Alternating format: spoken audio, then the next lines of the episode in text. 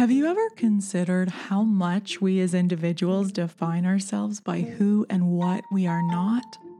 What does it mean to acknowledge and understand race and racism? And so many believe that we live in a post racial era. Welcome to Audiobook Reviews in 5. This is Yana, also known as Jana, and today I'm reviewing the 10th anniversary edition of The New Jim Crow Mass Incarceration in the Age of Colorblindness by Michelle Alexander and narrated by Karen Chilton.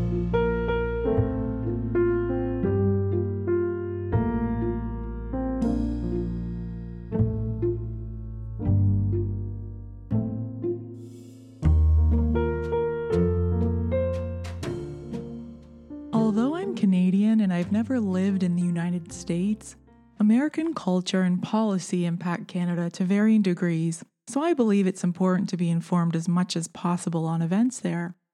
I listened to the original version of this audiobook in 2014 during the unrest and uprising in Ferguson, Missouri, because I wanted to better understand some of the issues that were being discussed at the time. Michelle Alexander's book had been published in 2010, and although it wasn't an instant bestseller, it increasingly gained traction with diverse audiences, and eventually it spent nearly 250 weeks on the New York Times bestseller list.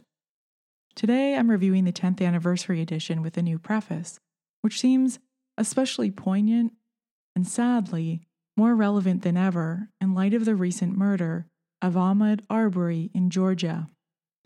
And a quick note for those unfamiliar with the term Jim Crow it refers to a popular American song and dance from 1828. It was performed in blackface by white minstrel performers and based on racist mockery.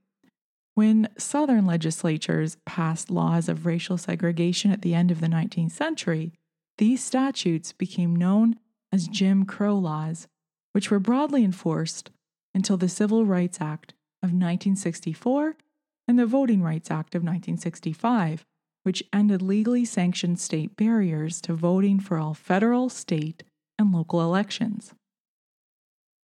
Next, I want to note that when Michelle Alexander refers to mass incarceration, she's referring to the web of laws, rules, policies, and customs that make up the U.S. criminal justice system and which serve as a gateway to permanent marginalization throughout the United States.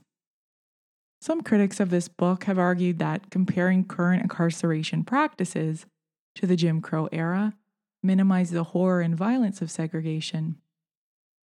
And other critics have justified the incarceration expansion of the last four decades as essential, and they've highlighted that the homicide victimization rates doubled between 1960 and 1980 and didn't begin a consistent decline until the mid 1990s but that seems to minimize the broader issues.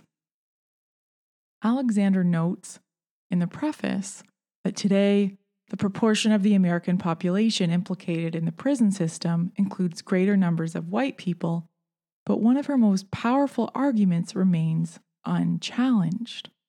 Why are so many formerly incarcerated people never truly considered rehabilitated? To this day, as she highlights throughout her book, even nonviolent offenders who have served their time may face lifelong restrictions from access to jobs, travel, and they are often barred from other roles in civil society. And then there's the troubling implications of how private prison systems incentivize greater rates of incarceration. So, Ultimately, I find Alexander's arguments compelling, and her analogy holds water. Sadly, even today. Yes, of course, there are differences in the eras, but the lifelong shame and stigma of the prison label are comparable to the shame and stigma associated with the Jim Crow laws in some ways.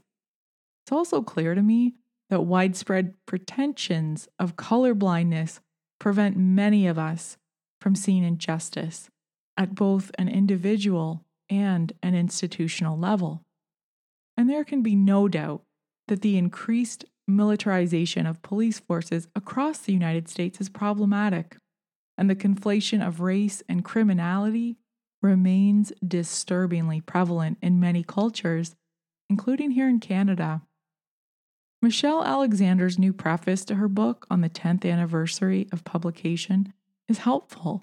She outlines the rise of electronic incarceration and its troubling implications on community cohesion and surveillance.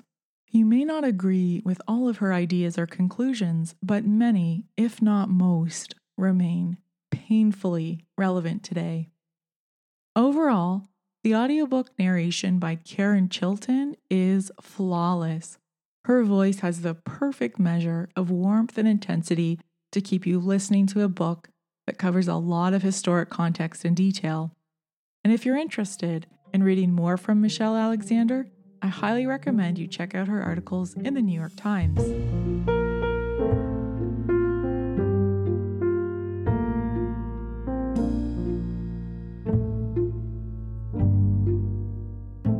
That's all for this episode of Audiobook Reviews in 5. Thanks for listening. I look forward to checking in with you all again soon. Please stay safe and be well.